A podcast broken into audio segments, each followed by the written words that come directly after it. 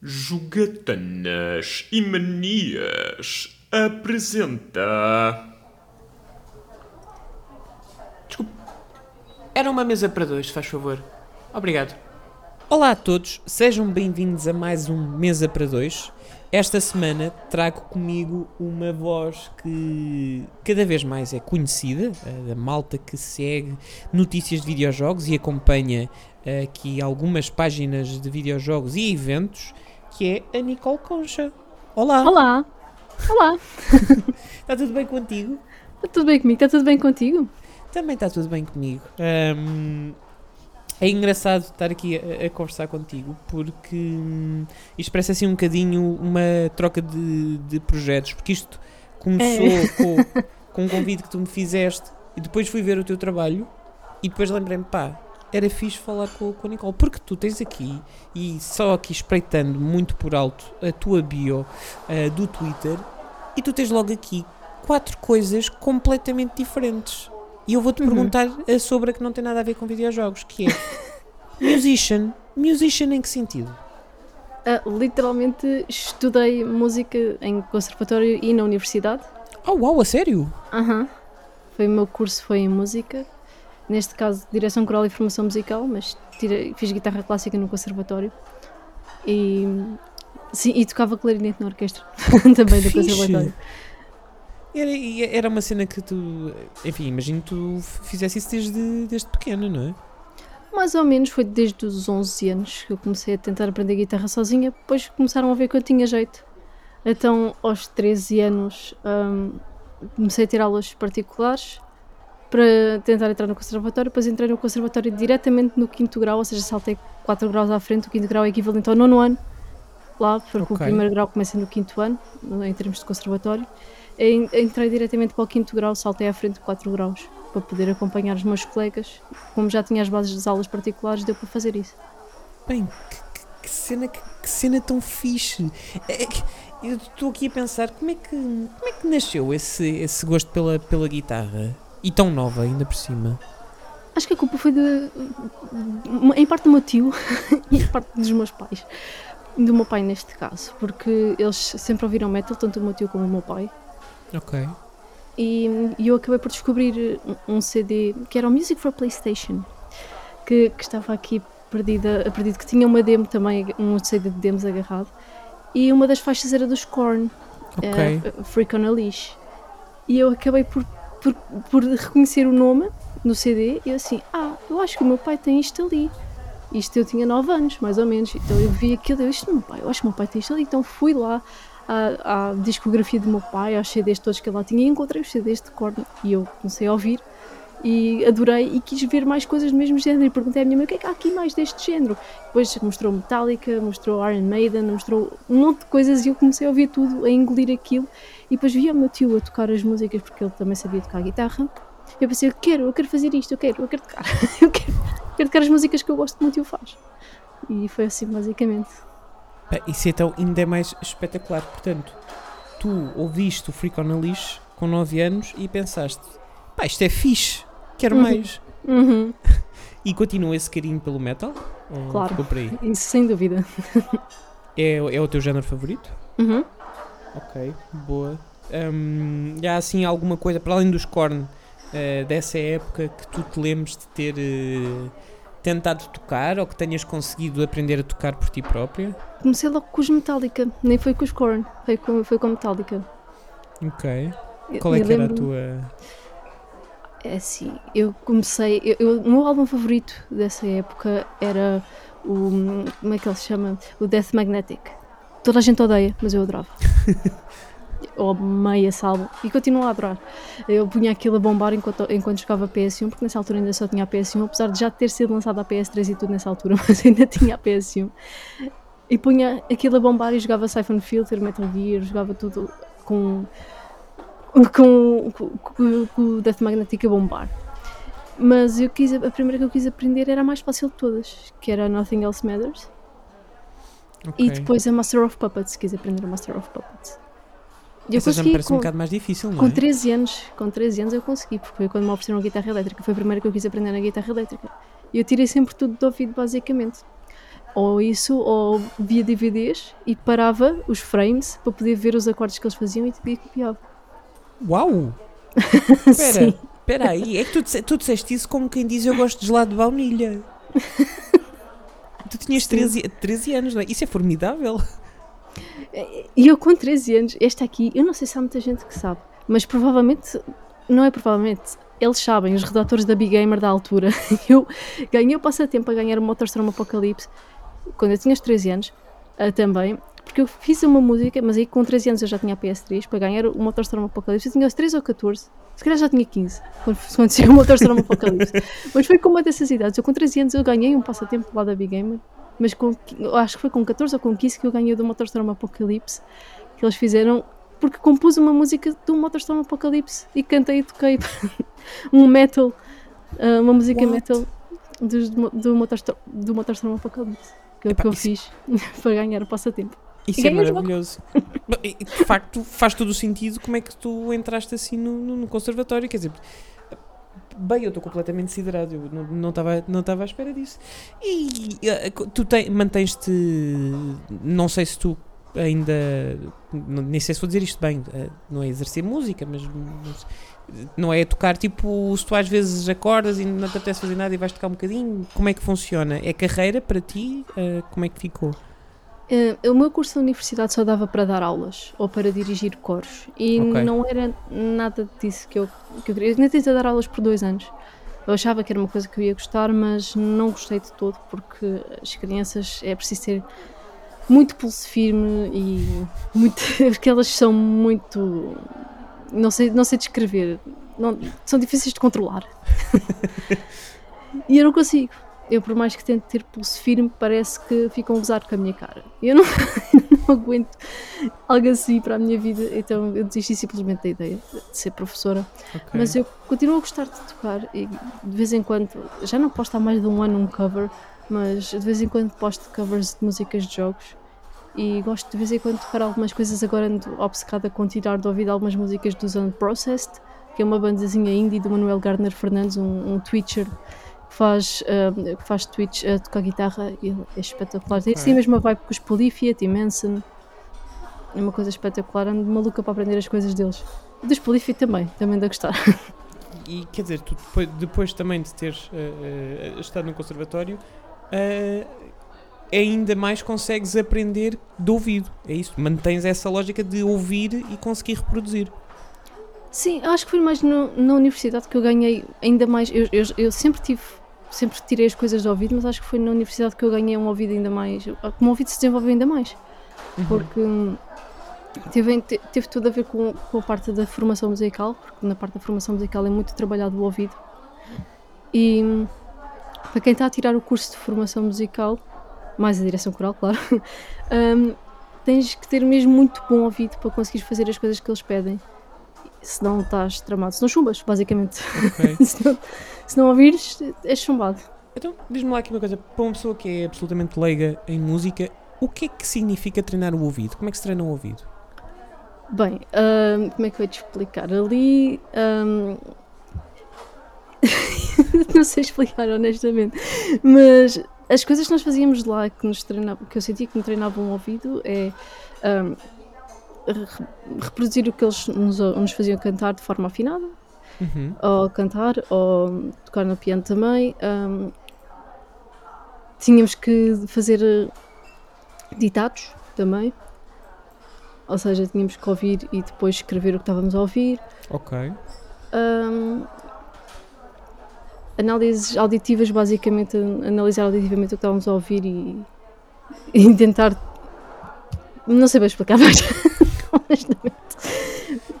Não, mas isso é, sinto que- é- é maravilhoso porque, imagina, Eu eu ouço. Ah, é isso a dizer, que eu sinto que. Porque não é, eles treinam. Aquilo é suposto, aqueles exercícios todos que eles fazem, é montes de exercícios, é suposto treinarem o, o ouvido, só que não é de uma forma tão direta assim, do tipo, isto vai treinar o teu ouvido. Não, é uma coisa que de forma indireta vai treinar o teu ouvido. Então por isso é que me está a ser difícil de explicar. É, é, então é, é- é- a ver se eu percebi. No fundo, são, são vários recursos, não é? Uhum. técnicos que te ajudam, pelo menos, a conseguir um, reconhecer melhor eh, que notas são ou, ou- os tons em que estão a ser tocadas. É isso? Uhum. Ok. É muito por aí. é claro que de- quem ouve uma, uma nota e diz isto é um dó, um ré, um mi, isso é quem tem ouvido absoluto e isso é inato, ou seja, tu ou nasces com isso e desenvol ou desenvolves até aos 3 anos de idade ou não desenvolves mais. É impossível, mas podes ter um ouvido relativo bom é isso que se pretende fazer lá e é o que eu sempre tive, foi um ouvido relativo, por isso é que eu consigo tirar as coisas do ouvido, porque eu não, ouço, ouço as notas e não digo, ah, isto é um dó, isto é um ré. Não, eu ouço e as minhas mãos quase que vão diretamente na guitarra, porque é o instrumento que eu estou habituada, sabem que é mais ou menos ali naquela zona que está e vão ali à procura por, por causa da memória muscular, com a memória auditiva, com toda a parte de, do ouvido relativo. Tu, quando, quando agora estavas a falar do ouvido absoluto, quando dizes que é inato até aos 3 anos, é no sentido de. Imagina, como é que uma criança. Porque a cena é, imagina, como é que a criança percebe até aos 3 que. Ela não reconhece, não é? Que, o que é que é o dó, o que é que é. Como é, como é que funciona isso? Não, é, é basicamente é, um- é uma coisa no cérebro. Eu, eu, tive, eu tive que ler trabalhos sobre isso, por isso é que eu sei a data dos. Não sei se era 2 ou se era 3 anos. Eu tive que ler e fazer trabalhos sobre isso lá na faculdade, porque aquilo é uma coisa com que supostamente ou se nasce ou se desenvolve até aos 2, 3 anos. Neste caso, é, aquilo é como se fosse um trigger na cabeça da criança que tu ouves muitos estilos de música, ouves muitas coisas até que, que a cabeça da criança faz um clique e acha aquilo atrativo da mesma forma como faz com a linguagem Ok. é muito semelhante o processo de, de absorver o, o ouvido absoluto para, para desenvolver o, absorver as informações para desenvolver o ouvido absoluto é muito semelhante ao, ao processo de aprender a linguagem. Isso é fascinante. Tu conheceste alguém com, com ouvido absoluto? Conheço bastantes pessoas com ouvido absoluto, incluindo a minha namorada. Que fixe! Como é que é? Como é que funciona? Isso, isso, sabes, a primeira coisa que me apetece fazer é tipo. Uh, trautear alguma coisa. Vá, diz lá se isto é o que, o que é que é isto. E trautear para ver se, para ver se acerta. Ela sofre muito com isso. Há, há- há pessoas que fazem isso às vezes ao pessoal. Eu- eu- No meu grupo de amigos eh, ainda tenho mais três, quatro, quatro pessoas com ouvido absoluto no grupo de amigos da faculdade. Bem, Então, então há muito pessoal que faz isso, que pergunta-lhes, tipo, ai que nota é esta, não sei o que, só que nós já estamos tão habituados à situação que só quando estamos aflitos com alguma coisa é que lhes pedimos ajuda. Claro, pá, mas que fixe. Hum, é, é, para mim é um mundo completamente à, à parte. É. Hum, e, e é extraordinário. Hum, pronto, o que estavas a contar, não é? De, de olhar para acordes em frames e conseguir depois reproduzir. Eu- eu acho isso eh, extraordinário. Tu sempre tiveste esse gosto pelas artes ou, ou ficou-se só pela música?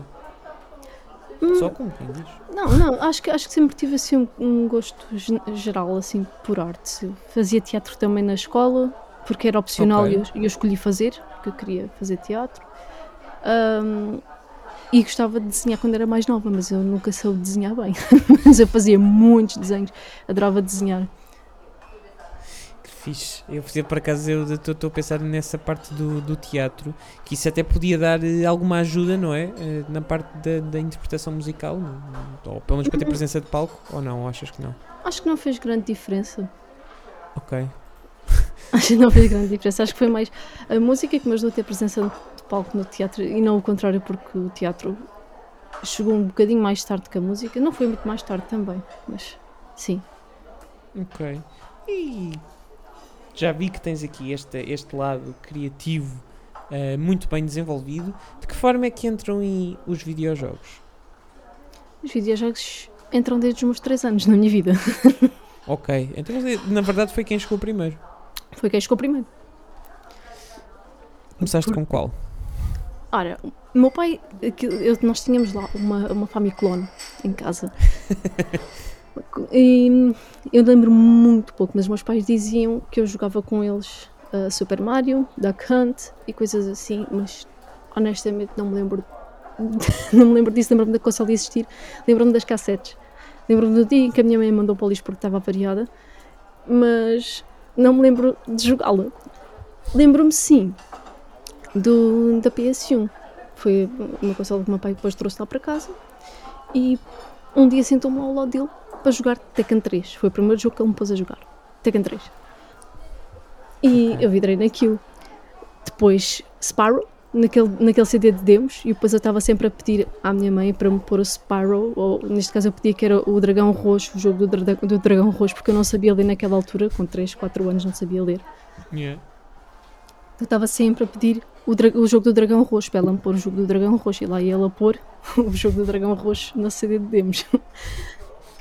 Um, e depois a grande paixão acho que deu acho, acho que a, paixão, a grande paixão se deu quando o meu pai disse que este é o jogo mais difícil de todos. Quando tu conseguires jogar este, consegues jogar todos. E era o Metal Gear Solid.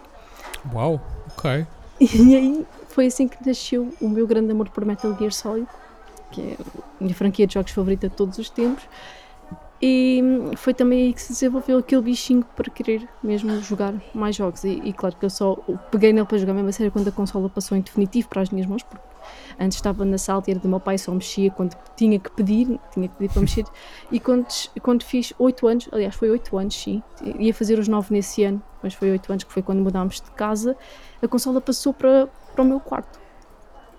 Um, nessa mudança passou para o meu quarto e fica toda feliz. e comecei a jogar muito mais e quis logo tentar o Metal Gear Solid porque aquilo nunca me saiu da cabeça. Estás a ver o meu pai dizer-me aquilo com 3 anos e aquilo não sair da cabeça. E ok, vou ter que jogar aquilo até ao fim, porque senão não consigo passar todos. E foi basicamente isso. E isto tudo sem perceber inglês? Ou, ou já tinhas alguma compreensão? Não, não percebia muito bem inglês, mas foi graças aos jogos que eu comecei a, a falar inglês. Ok. Porque eu queria entender o que estava a passar. Então tinha que tentar perceber o que estava ali a acontecer. Então tentei associar as palavras ao que estava a acontecer no ecrã e ao que estava a ser, a pedir, a ser pedido para ser feito e tentar associar as palavras semelhantes ao português e as estruturas de frases semelhantes ao português. Acho que foi mais ou menos esse o meu processo na minha cabeça. E quando tinha mais dificuldade de o dicionário, eu tinha daqueles dicionários de para inglês. E foi assim que comecei a desenvolver o inglês, porque honestamente quando eu estava só a aprender o inglês na escola, porque nós tínhamos aquele inglês desde o ensino básico, já, tinha, já tivemos essa sorte, porque acho que antes gerações antigas não tinham. Eu não apanhei. Só, só, a partir do quinto ano, exato, tu já só não apanhaste. só apanhei a partir do quinto, yeah. Exato, eu ainda apanhei no ensino básico e eu detestava aquilo, mas eu detestava o inglês da forma como estavam a ensinar na escola e depois os jogos assim, eu quero entender isto. E ganhei aquele bichinho para estar a aprender e muito sinceramente eu acho que ele concorda. Sim, sim, sabes que o, o, este é o Peter, ele é muito interessado em, em, línguas inglesas, portanto, não consegue ficar calado. Exato. E acho que me ensinam mais os jogos. Eu, eu não acho, eu tenho a certeza que os jogos me ensinaram mais do que a escola, porque vi os meus colegas a não saberem falar inglês e eu já conseguia fazer algumas coisas e acabei por chegar um, ao secundário e ver colegas meus no secundário, no fim do secundário, sem conseguirem falar inglês e eu a falar de forma completamente fluente e a ter notas brutais por causa de, dos jogos. Garantidamente era dos jogos. Isso, isso, é extraordinário, porque isso também prova um bocadinho a tua capacidade de ouvido, não era só para a música, não é? Porque tu, tu aprendeste por contexto. Uhum. Isso é muito fixe. Eu acho então, que isso pode. Que isso que isso é capaz de ser bem assim, porque eu também tenho facilidade, uma enorme facilidade com o espanhol. Eu não acho que não sou tão, tão fluente, mas é assim, eu percebo okay. tudo e consigo ter conversas fluentes em espanhol. Às vezes falha-me uma outra palavra, mas rapidamente ou lentamente chego lá. e agora tenho andado a treinar isso no VR chat. Ah, sério? Uhum, tenho andado lá para conversar e poder praticar as línguas e tenho falado imenso com, com pessoas de todo o mundo em inglês e quando aparece em espanhol troco o chip para espanhol e depois troco de volta para inglês e ando ali inglês, espanhol, inglês, espanhol, inglês, espanhol. Bem, isso, é, isso é um exercício uh, imenso para a mente. É, é, é. Eu, tô, eu achei tanta piada a fazer isso que tenho lá ido quase todos os dias para praticar um pouco. Que fixe. Há assim alguma língua que tu tenhas curiosidade em aprender? Eu estou a querer aprender japonês. Eu comecei a aprender também com 13 anos. Uh... Japonês? Japonês. Só que eu tenho aqui um caderno cheio de aulas de um site online, uh, um site brasileiro que eu fazia, e, sei, e, e disso retive algumas coisas básicas. Ok. Mas não consigo, ter, não consigo entender muita coisa, só palavras soltas ou pequenas frases. E também não consigo ter conversas mesmo, ou seja, só consigo largar algumas frases uh, soltas ou fazer algumas perguntas E responder algumas pequenas coisas não consigo fazer muito ainda. E é coisa de tu, por exemplo, estás a ver algum anime ou estás a jogar algum jogo que esteja, cuja voz esteja em japonês e de conseguires apanhar eh, tipo, algumas das palavras e entenderes o que eles estão a dizer? Ou, ou- É mais fraco do que isso, é mesmo muito pouco. Palavras soltas, pouca- pequenas frases básicas de cotidiano. Aquele, aquele nível de conversação mais fluente não, não- ainda não me toca de todo. Pá, mas isso é, é- extraordinário. O- Tenho dificuldade em falar inglês. eh, o espanhol é o do Doraemon. é, é, é- é portuguesado. eh, Uhum. E, ja- e japonês eh, sem berrar. Não, não sei, não não estou a dizer nada correto. eh, sei dizer o arigato gozaimasu. Mas, mas fora isso é. começa a berrar como eles. Portanto, isso acho extraordinário. pá. E isto tudo enquanto autodidata, não é? Uhum.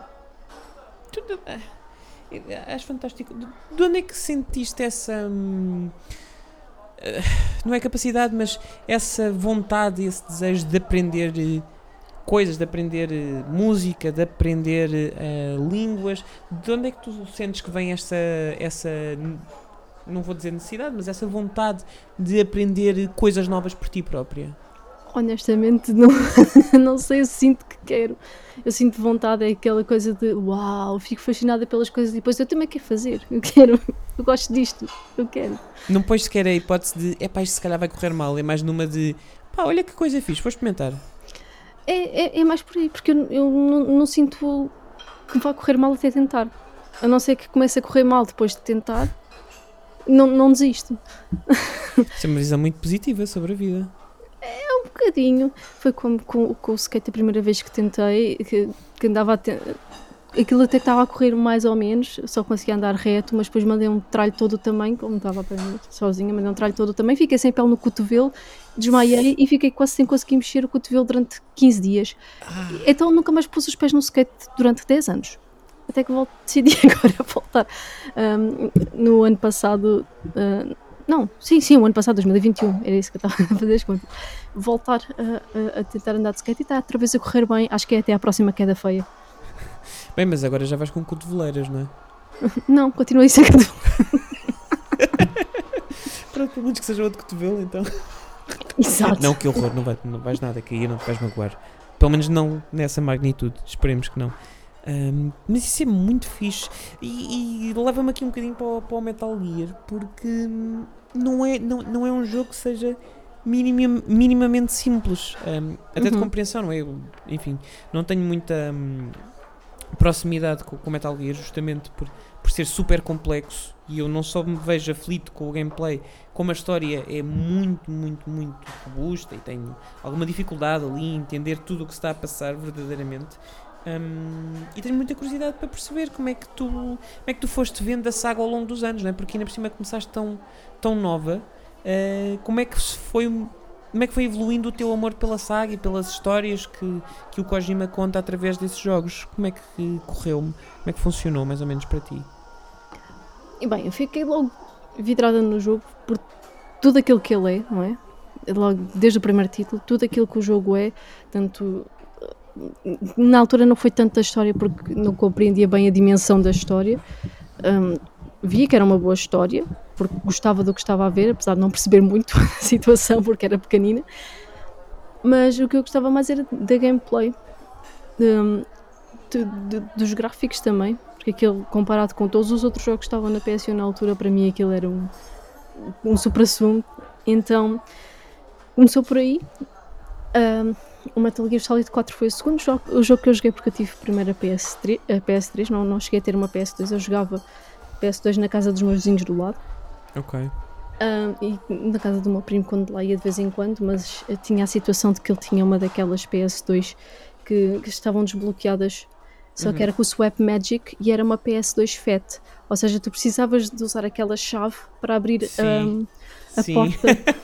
e ele dizia: Olha, é assim. Ele mostrava e eu fiquei a olhar para aquilo. Eu tentei fazer, não conseguia. Eu pensei: Vou partir isto tudo. Então ficava quieta, poisava e ficava a jogar o mesmo jogo o dia todo, porque não podia trocar de jogo, não conseguia. E o meu primo já não estava em casa, porque ele tinha-me deixado aquilo, ligava, tipo, pode jogar, não sei o quê, e ia-se embora. e pronto, e ficava ali. Mas depois, com o Metal Gear Solid 4, que foi logo o primeiro jogo que eu comprei, foi, eh, ofereceram uma PS3 e eu comprei logo o Metal Gear Solid 4 e o GTA 4 no mesmo dia, foram logo esses dois Uau. de comprar. Ahm, então o Metal Gear Solid 4 foi logo a seguir e foi um jogo que eu amei também. A, a gameplay também estava super boa. As pessoas não gostaram muito. Houve muita pessoa que não gostou muito do Metal Gear Solid 4, mas para mim estava espetacular. Também tenho aquele carinho por, ter- por ser tão pequeno e ter sido logo o segundo jogo do do Metal Gear Solid que pude jogar. E assim que saiu a HD Collection, foi quando eu pude jogar os restantes títulos da franquia. Que para mim aquilo foi, foi uma oportunidade espetacular. Porque eu queria jogá-los, só que não tinha como porque não tinha a PS2. E pudeste fazê-lo já agora nu- numa idade em que já conseguias pelo menos entender melhor o que estava a acontecer, já, já, já estavas Exato. melhor no inglês, não é? Uhum. E continua a ser a tua saga favorita de sempre. Mesmo Continua. contando com a 5. Continua. Mesmo cantando com a 5. Pois é, o que é que tu achaste do 5? É se o Phantom Pain saiu muito ao lado. Já tinha achado isso com o Metal Gear Solid 3, que as pessoas adoraram, adoraram aquilo loucamente, e eu só achei, não, está a sair já fora daquilo que sempre foi Metal Gear. Mas Met- o Metal Gear Solid 5 da Phantom Pain saiu ainda mais. O mundo aberto, a- aquela possibilidade de andar a saltar na, na história, de andar. A maior parte das missões até estavam postas em, de forma linear, mas havia algumas que nós podíamos escolher a ordem que queríamos. E o facto de cortar ali a linearidade da história não é Metal Gear como nós fomos habituados. Corta ali a vibe de, de história super linear do, do Metal Gear Solid e acho que não fez sentido. Acho que não, não encaixou. Mas não, não desgostei. Eu gostei do jogo, não é mesmo? Mas achei que se tivesse sido linear como todos os outros jogos da franquia, acho que tinha sido muito melhor. Ok. É- é- és, mais, és mais fã dessa vertente mais, mais linear, mais eh, do, do pri- princípio, meio e fim, não é? Uhum. Ok. Sounds, sounds fair. Um, isto vindo de quem, quem jogou pouquíssimo Metal Gear, parece muito bem tudo o que tu estás a dizer. Um, mas é curioso, não é? Porque depois de, eh, destes Metal Gears, não é? E depois passares pela música, um, pelo teatro, eh, enfim, vens aqui para os videojogos um, e chega a oportunidade de comentar e de escreveres sobre eles, não é? Como é que isto aconteceu no meio da música? Bem, isto aconteceu porque eu criei um canal com 11 anos, Oh, uau, ok. também tinha 11 anos, foi em 2008, está lá a marquinha, eh, e eu na altura o que fazia era, pegava no meu telemóvel, que era uma batata, uma, uma valente batata, com uma câmera de, acho que era de 1 megapixel, Que é bem. e filmava a, a minha televisão, a minha CRTV, aquelas bat- televisões batatas também, com a Ok. PS1 e gravava neste caso, acho que o primeiro vídeo que eu pus era do Spider-Man da PS1 em que eu mostrava os cheats que eu tinha descoberto os códigos de, de cheat, os cheat codes da, do, do Spider-Man, então mostrava o que é que cada cheat fazia e tentava falar em inglês, que era a parte mais engraçada, tinha assim um inglês um, um bocado rudiment- rudimentar. Esses vídeos ainda estão guardados no meu disco externo, mas no YouTube foram todos apagados. mas havia cerca de, de 600 vídeos ao total, longo- até chegar a 2014, qualquer coisa assim, que foi aí que eu fiz a limpeza, onde eu falava com uma, pa- para, para o vídeo, com uma CRTV a jogar jogos de PS1 e depois eventualmente PS3 também na CRTV. depois eh, arranja- arranjámos para aqui, porque aquela variou entretanto com a idade e arranjou-se uma, uma TV HD ready Ok. para jogar a PS3, e, mas também gravava com a batata, com, o com o- telefone de batata gravava, entretanto tinha trocado, entretanto a meio disso troquei de telefone porque parti também esse telefone. Fantástico. Ah, e, e outro um bocadinho menos batata, já tinha 3 megapixels, já era o triplo, mas continuava a ser batata. Muito batata. E gravava também assim, e era o Metal Gear Solid 4 que eu, que eu gravava, gravava imensas demos, gravava um bocadinho de tudo, e era disso que estava lá no meu canal. eventualmente, eh, em- acho que foi mais ou menos em 2014 que comecei a gravar mais covers. Também foi 90% disso foi para o lixo, porque também estava mal. Nem foi em 2014, não. Em 2014 foi quando eu apaguei os covers. porque eu tinha, foi quando eu tinha 13 anos que eu comecei a postar os covers maus, muito maus. E depois apaguei tudo em 2014. Foi toda a vida também. Quando eu fiz a limpeza e comecei a, a pôr eh, um, gameplays gravadas no PC e alguns tipos de vídeos assim um bocadinho aleatórios. Tentei fazer um bocadinho de vídeos da moda da altura porque também achei piada em fazer. Até que em 2018, mais para o final de 2018, me deu o clique de porque é que eu não faço só de jogos, mas uma coisa como deve ser e mais a sério. E foi a partir daí que eu comecei a fazer mais este tipo de coisas assim. Então, hum, em 2019 eu fiz, acho que foi, foi do Iberanime, sim, eu fiz uma, um vlog do Iberanime eh, que, que o Francisco, o, o Francisco Xavier da Moshpit viu e ele gostou do que viu. Então ele veio falar comigo em, em privado e disse: Olha, eu gostei muito do teu vlog, eu gostava que tu fizesses parte da equipa da Moshpit. Então foi assim que eu aceitei, claro, a fazer parte da equipa da Moshpit. Na altura só tratava da parte de vídeo, vlogs, vídeos para entrevistas, vídeos para lá para, o- para Moshpit e eventualmente comecei também a arriscar-me na escrita, até porque eu já tinha arriscado ligeiramente na escrita quando foi na Big Gamer.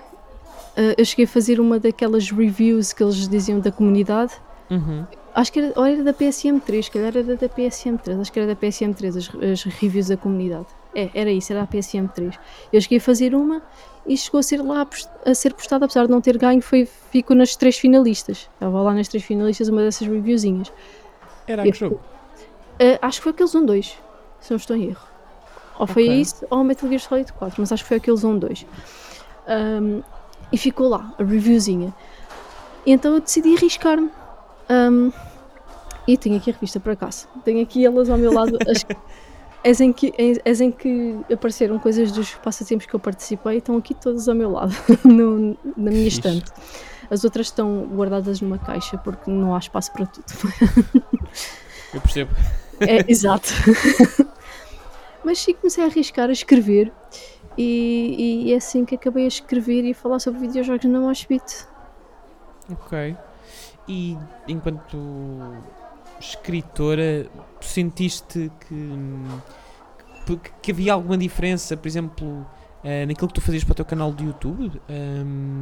Na forma como tu escrevias? Eu não sei se tu escrevias as coisas que, que fazias ou se te limitavas só a, a- a jogar e, e ias falando conforme as coisas iam acontecendo. Ou, não, sentiste alguma diferença entre estes dois modelos? Ou, ou foi tranquilo? Um bocadinho, um bocadinho, senti um bocadinho de diferença. Agora se calhar sinto mais porque eu acho que agora eu tenho feito de outra maneira até as reviews que faço em vídeo porque eu agora baseio-me naquilo que escrevi. E antes não, antes eu primeiro gravava um vídeo eh, a falar livremente, ou seja, punha-me a falar para a câmara só, ligava a câmara e começava a falar, deixava-me falar livremente sobre aquilo que tinha vivido no jogo, deixava fluir. E quando escrevo, não, eu começo um, processo mais lógico, raciocinar, estruturar o texto por partes, ou seja, tento dividir eh, por secções de história, di- dividir a secção de, de gráficos, dividir para a secção e, e- e tentar dividir assim as secçõezinhas em parágrafos e tentar fazer as coisas mais organizadas do que simplesmente libertar ali tudo o que tenho para dizer nos vídeos como fazia antes. E acho que depois eu vi que aquilo que era capaz de funcionar bem nos vídeos e comecei a fazer isso, a basear-me na estruturazinha que fiz ah, para escrever e, e- e gravar o vídeo a partir daquilo que escrevi. Muito bem. Há se alguma análise que tu, que tu tenhas feito desde que começaste a, a colaborar com, com, com, com o Moshpit que, que tenha sido mais impactante, que, que te tenha ficado mais na retina? Aquela que mais me marcou de ter feito foi a do Death Stranding Director's Cut. Acho que sem dúvida foi aquela que mais, que mais gostei de fazer e aquela que tenho mais orgulho de, de- de mãe, daquele bebezinho. Ainda por cima, não é? Sendo, sendo Um um, jogo jogo, do. Exatamente. de facto, do, do Metal Gear ficaste com essa. com essa ligação ao ao Hideo Kojima, não é? Sim, sem dúvida, sem dúvida. Para além do, do Death Stranding e do, do Metal Gear, chegaste a, a jogar eh, outros jogos dele? Ou, ou a conseguir experimentar outros jogos dele? Ou- Uhum. O Zone of the Enders, pelo menos. Ok. Mas o Snatcher e o Police Notes ainda não, não me arrisquei com eles, mas sei que são muito bons. Que fixe. Que fixe. Epá, é, é, lá está. É, é- era um tipo que eu gostava muito de conseguir. hum, não é conseguir gostar. Hum, eu, não desgosto. hum, e dou-lhe muito valor. Pá, sou eu uma nabiça a jogar os jogos dele. Ah, não, isso, isso é prática. É só- só precisas de um bocadinho de prática. Se calhar, sim. Epá, já, já o, o Guilherme Teixeira também já cá veio e é muito fã hum, de- do, do Kojima e do Metal Gear também. Um bocadinho como tu. Hum, acho que tu és um bocadinho mais, parece-me. Não sei se ele vai gostar de ouvir. Mas, hum, mas de facto ele também me tentou convencer a jogar o primeiro e eu.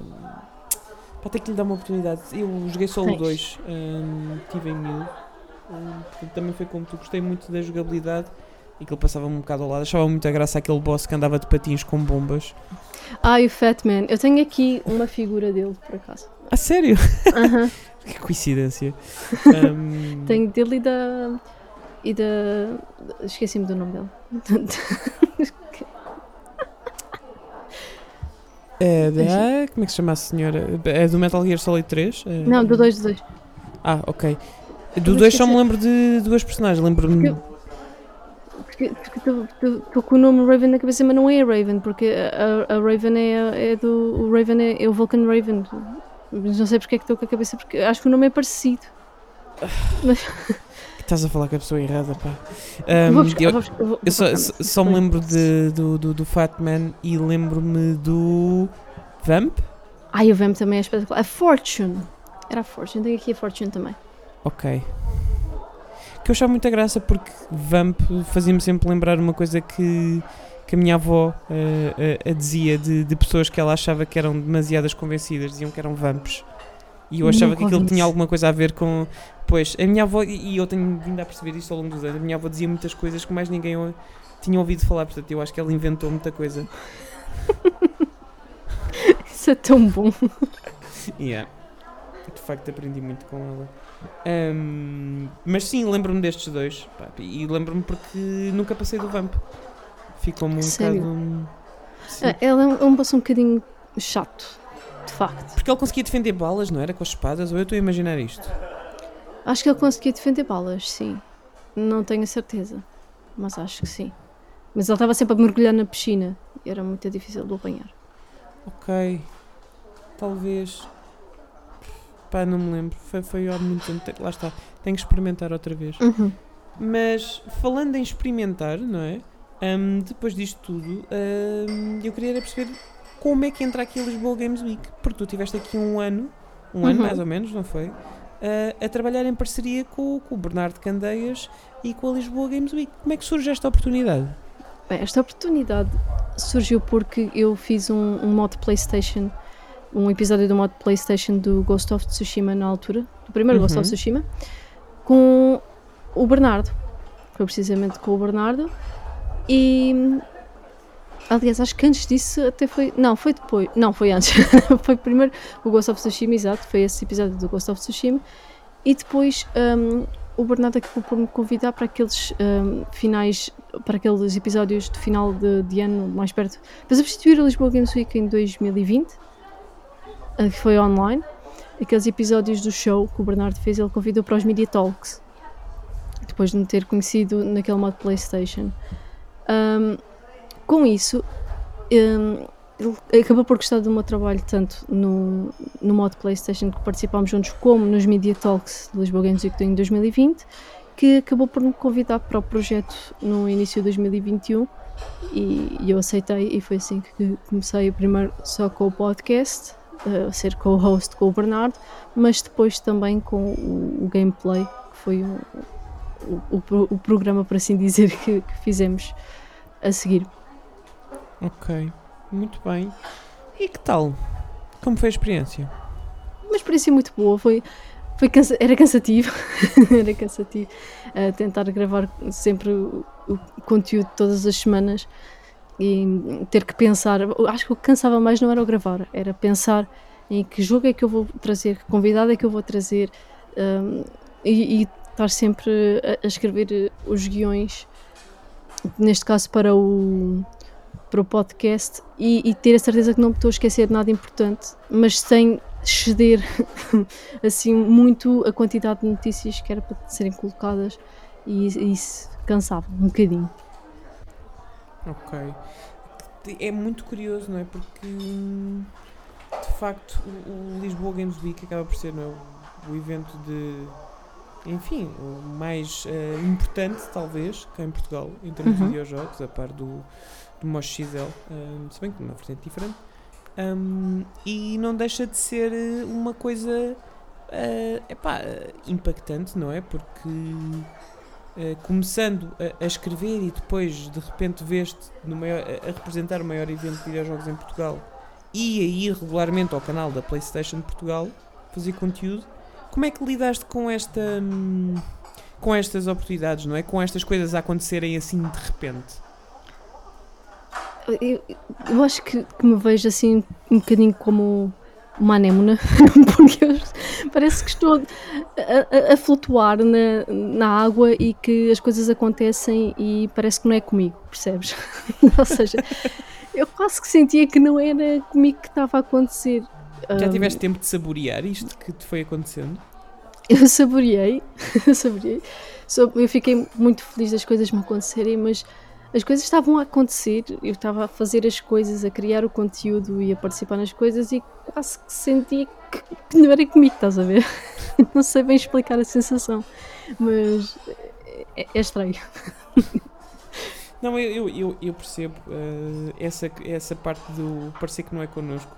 Quando às vezes são tantas coisas, não é? Tantas coisas boas, uma pessoa parece que, que nem acredita bem que está a acontecer, ou então Exato. então nem tens tempo de, sentir que está a acontecer porque tens que fazer, não é? Uhum. Um, e de, dessas todas, qual, dessa, desse período todo, tens assim alguma experiência que tenha sido mais marcante para ti, que te lembres? Não sei, acho que, acho que não consigo escolher um, um momento assim mais marcante. Ok. todos os momentos foram bons, acho que não, não consigo escolher assim um momento okay. mesmo marcante. Vou aqui arriscar um. Estava aqui a espreitar uh, no YouTube um, e vi que tu fizeste uma cover. Um, atenção, sem me bateres, eu nunca joguei um Last of Us. Uhum. Portanto, uh, eu vou supor que isto é uma música que é Ellie toca, mas que tu estás a tocar aqui no, no, no palco da PlayStation. Sim, sim como é que foi é, primeiro representar, não é? Poder representar uma personagem desta, desta magnitude, não é? Um, e ter esta oportunidade também de, ou seja, de, de juntares as duas coisas, a tua parte dos covers que já tinhas comentado e podê-lo fazer uh, no palco PlayStation. Isso foi, curiosamente, um, eles estavam a fazer um passatempo.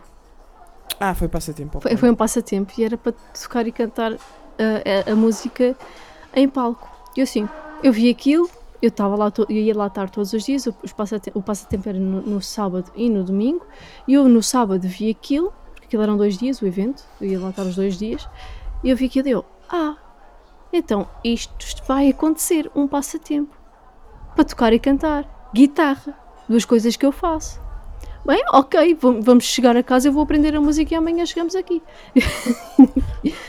então, foi o que aconteceu, eu cheguei a casa, aprendi a música de ouvido, tentei decorar a letra, que foi a parte que mais me chateou, não consegui, então perguntei se podia ter a letra à frente, porque o resto já estava decorado, então tinha a letra à frente, porque o resto, a melodia e isso, é, é, é, até, aliás, isso é tudo armazenado numa parte diferente do cérebro, a parte musical, as memórias musicais são armazenadas numa parte diferente do cérebro, coisas como textos e etc, portanto eu acho que faz todo sentido não ter decorado a parte do texto. um, mas... Um, pedi para, para ter um, estava lá um rapaz coitado a segurar um tablet com o texto para eu poder uh, ter a letra à frente e, e consegui pronto cantar e tocar lá à frente e acaba por ser uma das vencedoras do, da edição especial do The Last of Us Part 2 Isso era uma coisa que tu visses no teu futuro imediato? Um, poder juntar a música e os videojogos? Hum, por exemplo, para compor uma música ou assim para algum jogo português? Ou não? Ou não português, enfim. A composição é assim. Eu cheguei a compor algumas coisas quando tinha ATC, que é uma, uma disciplina que é análise e técnicas de composição, que é no secundário, que nós temos. E hum, cheguei a compor algumas coisas até pensadas para jogos, mas não muitas. Não me arrisquei muito no, no mundo da composição, nunca criei muita coisa. Criei algumas coisas, lá está. Principalmente quando estava no secundário, porque tinha a disciplina e estava mais entusiasmada com compor, e depois havia o, a oficina de composição, que era um- uma, uma disciplina daquelas. É quase como os apoios, só que Uhum. neste caso era mais, eh, em vez de ser um apoio para a disciplina, era um complemento para a disciplina para estar- ser mais dedicado à composição e não tanto à Ok. análise, porque a outra a disciplina mesmo é mais dedicada à análise do que à composição em si.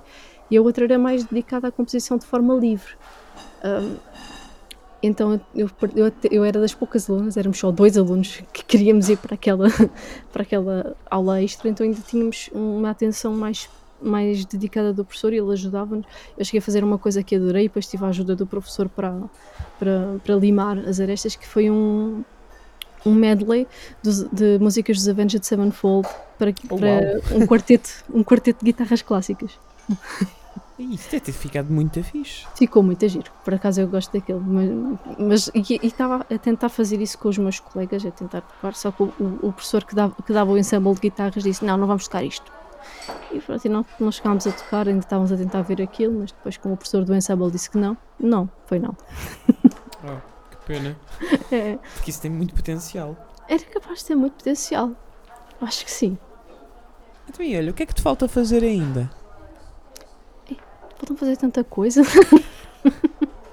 Então, ok, vou, vou funilar um bocadinho mais. O, qual é que é o teu próximo passo? Ou o teu próximo objetivo que gostasses de completar? Hum, É uma boa questão. Eu gostava de ter um, um trabalho estável na área do gaming. Acho que era o meu maior sonho. Poder trabalhar com videojogos. De alguma forma. Então, acho que, que, que esse é o objetivo que eu vou tentar lutar agora para um futuro mais próximo. Ok, e tens assim alguma alguma coisa, não digo alguma, enfim, alguma cena em vista, mas no sentido de alguma alguma função específica que tu gostasses de fazer nos videojogos, comunica- eh, comunicação, design, eh, música, era mais por onde? Acho que era mais para o lado da comunicação e do marketing que estou a pensar. Até Ok. voltar a estudar para poder chegar a essa parte. Ahm, porque o meu curso não dá propriamente para nada, não é? Pois, Então- quer dizer, hum, sim, lá está, dá para a parte de composição se alguém precisar. de- Também não dá, não dá, literalmente não dá. Tinha Pois. que ter um curso de composição, Ok, que são cursos separados. Então, pronto, também não dá para essa parte. A não ser que se, se eles não liguem par, se eles não ligassem à parte de, de, de currículo académico, que acho que nem ligam tanto, acho que ligam mais ao currículo mesmo de, de portfólio e tudo mais. Se eu tivesse um portfólio forte, se calhar até podia funcionar, mas eu nem sequer invisto muito tempo na parte de compor. Portanto, nem sequer um portfólio sólido tenho nesse aspecto. ok. Então, sim, por exemplo, a área de comunicação e marketing é, é fixe. hum, e tu já Uhum. tens, aí- já, parecendo que não, já tens alguma experiência, não é? Portanto, isso também ajuda. Uhum. Há assim alguma empresa que tu, onde tu gostasses mais de trabalhar? Se, bem que eu suspeito que sei a resposta. Acho que, muito sinceramente, não sou picuinhas. Qualquer, Qualquer, coisa... literalmente qualquer coisa servia. Ok, boa. Mas se Boa. fosse na Kojima Productions, eu. pois eu já suspeitava. se fosse na Kojima Productions, eu já tinha a vida feita. Não Olha, e eram dois em um porque podias treinar um japonês. Exatamente. Portanto, era, era uma muito boa ideia. Kojima-san, se estiveres a ouvir, Onegaishimasu. pronto. O que a Nicole disse. Que é, por favor. Olha, o que, o que não é por favor, mas, mas, mas, mas é fixe também, é o Xbox Game Pass, Uhum. eh, que vem da parceira do Mesa para Dois eh, desta temporada, que é a Xbox Portugal, e Uhum. que ofereceu a todos os convidados, ehm, incluindo a, a ti, Nicole, um Uhum. código para experimentarem o PC Game Pass. Hum, e que tal? Como é que tem sido a experiência? Bem, é assim, já, já sou subscritora há sensivelmente um ano do Game Pass. Ok, ok. Então já, Uhum. tens, já tens aqui algum rapport. E, a que minha tal? subscrição ia acabar e tu salvaste-me a vida, portanto, obrigada. Obrigado à Xbox de Portugal. Salvou a vida da Nicole. E, epá, tenho adorado o Game Pass porque, principalmente para, jogar os exclusivos da Xbox, que eu não tinha tanto acesso. Curiosamente, ofereceram-me também uma Xbox original o ano passado, a comunidade da, da Xbox Original de Portugal ofereceram-me uma Xbox original. Que Para eu- fixe! Exato, e eu pude experimentar. Então entrei mesmo a fundo o ano passado aqui no mundo da Xbox. Foi com o Game Pass, porque decidi subscrever, e foi também ali com, a Xbox original. Então tive assim uma, uma maior hum, insight daquilo que é a Xbox e daquilo que andava a, a perder com os exclusivos da Xbox principalmente. E, e tem sido uma viagem muito interessante. Eu tenho usado o Game Pass essencialmente mais para os exclusivos, mas também há alguns jogos que saem Day One no Game Pass que eu penso assim: ok, está aqui, é só instalar no meu PC, vai já. E há assim, há assim algum exclusivo da, da Xbox que te tenha surpreendido pela positiva? Que não Ora- estivesse à espera de, de gostar? Ou algum que te tivesse surpreendido pela negativa que tenhas achado, ah, achava que era mais fixe? É assim, o Gears of War eu fiquei maluca com aquilo. Eu adorei o Gears of War, mesmo muito. Mas o Halo, o primeiro Halo, eu achei muito aborrecido. e gostei mais do 2. E gostei do 2. Mas o primeiro Ok. eu achei muito aborrecido. E o Halo Infinite, adorei. Ou seja, se tivesse que fazer uma escala, eu amei o, Infi- o Infinite, gostei do 2 e detestei o 1. Ok, boa, parece-me justo. Se tiverem com curiosidade e estiverem a ouvir isto, têm eh, disponível no PC Game Pass a coleção completa de todos os jogos do Halo, incluindo os RTS, o Halo Wars 1 e 2. Tem também disponível todos os Gears of War, portanto, se também tiverem curiosidade para experimentar a saga Gears of War, podem experimentar. Como podem experimentar, como a Nicole disse muito bem, exclusivos Xbox Game Studios eh, que saem Day One, como foi o Forza Horizon 5, como foi um, o Psychonauts 2, mas como foi também o Age of Empires 4. Neste momento, e à data desta gravação, eh, foram anunciados mais jogos no Game Pass, eh, o que calha sempre bem.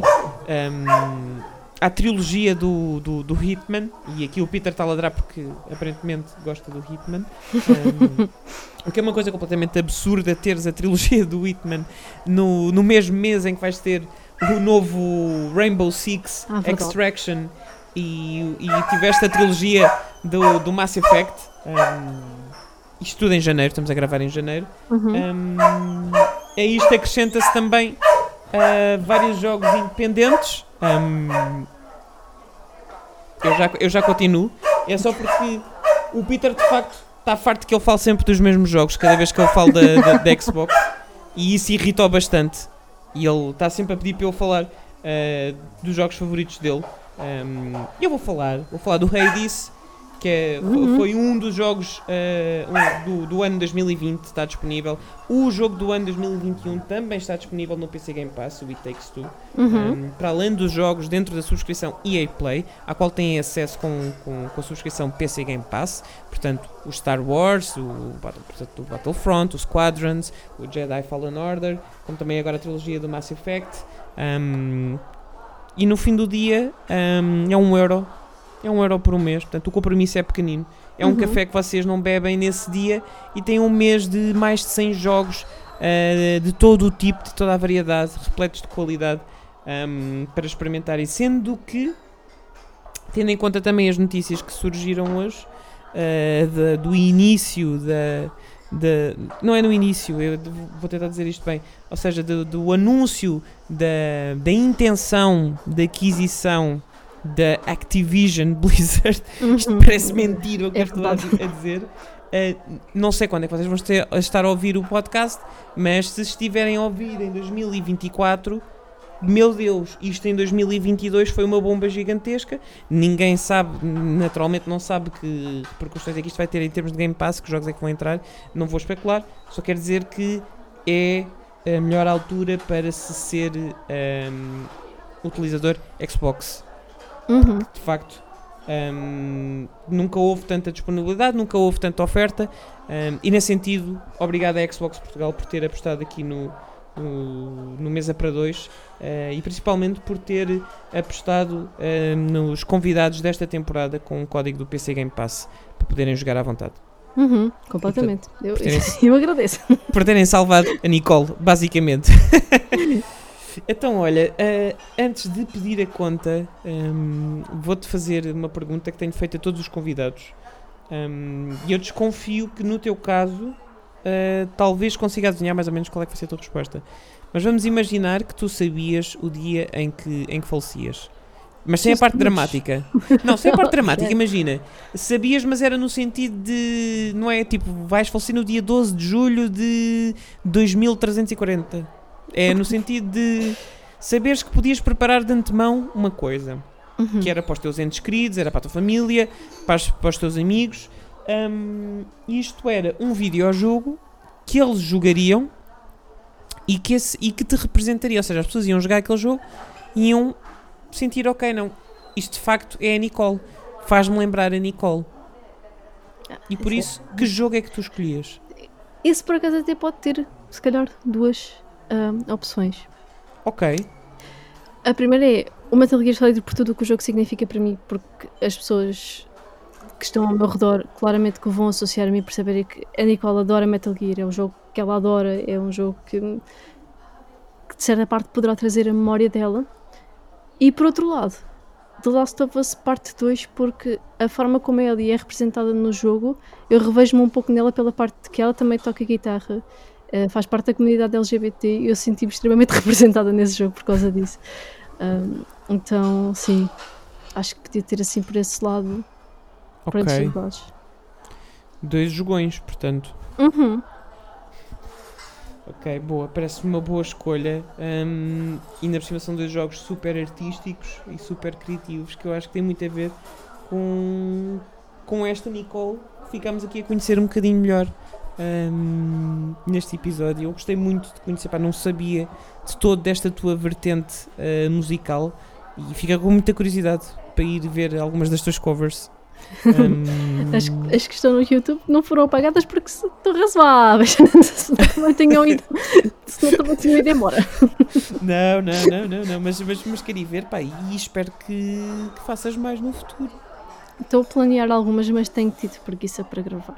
Ah, ok. E também tenho andado a, a tentar controlar as alergias. Agora fui buscar uma, uma nova dose da medicação que a, que a médica passou. Já vou conseguir, se calhar, conseguir Ah, controlar a gravação. Sofres muito com alergias. Sofro um tanto com as alergias. Eu tenho reinite, lá vai eu. Sempre Ah, que horror. Yeah. é chato. filha. Então, É. para, para cantar é um bocadinho chato, porque está sempre a- a- a deixar a minha voz suja. Então, não, obrigada, não, não vamos gravar nessas condições. Imagino. tem que se controlar que as sim. alergias para não ficar eh, terrível. Então, olha, vou ficar à espera.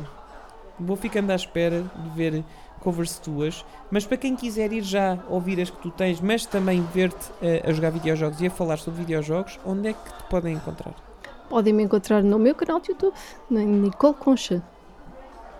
Ok. Hum, e as tuas redes sociais, as que tu usas para comentar coisas, para partilhar coisas, onde é que as pessoas te podem encontrar? Em que sites é que te podem encontrar? Bem, também tipo um pode- currículo. um currículo, ok, um currículo. Um, para as redes sociais podem me encontrar no, no, no Instagram com Nicole underscore Concha 96, no Twitter com Nicole underscore Concha. Podem me encontrar também na Moshpit Gaming, moshpit.pt e podem também encontrar na Hip Hop Culture News da Comic Con de Portugal. Ok. Boa, portanto, em imensos projetos, em imensos sítios, a fazer imensas coisas sobre videojogos. Por isso não tem desculpa nenhuma hum, para não acompanhar aqui o, o progresso da, da Nicole até ah, vermos numa empresa de videojogos, idealmente na Será? Kojima Productions. Era perfeito, era perfeito. Vai acontecer, vai acontecer. Um dia, um dia vai acontecer. Olhem, nós vemos para a semana ah, com mais um episódio do Mesa para Dois e, portanto, despeço-me com cordiais saudações a todo o nosso auditório virtual. Desculpe, pois era a conta, se faz favor. Obrigado.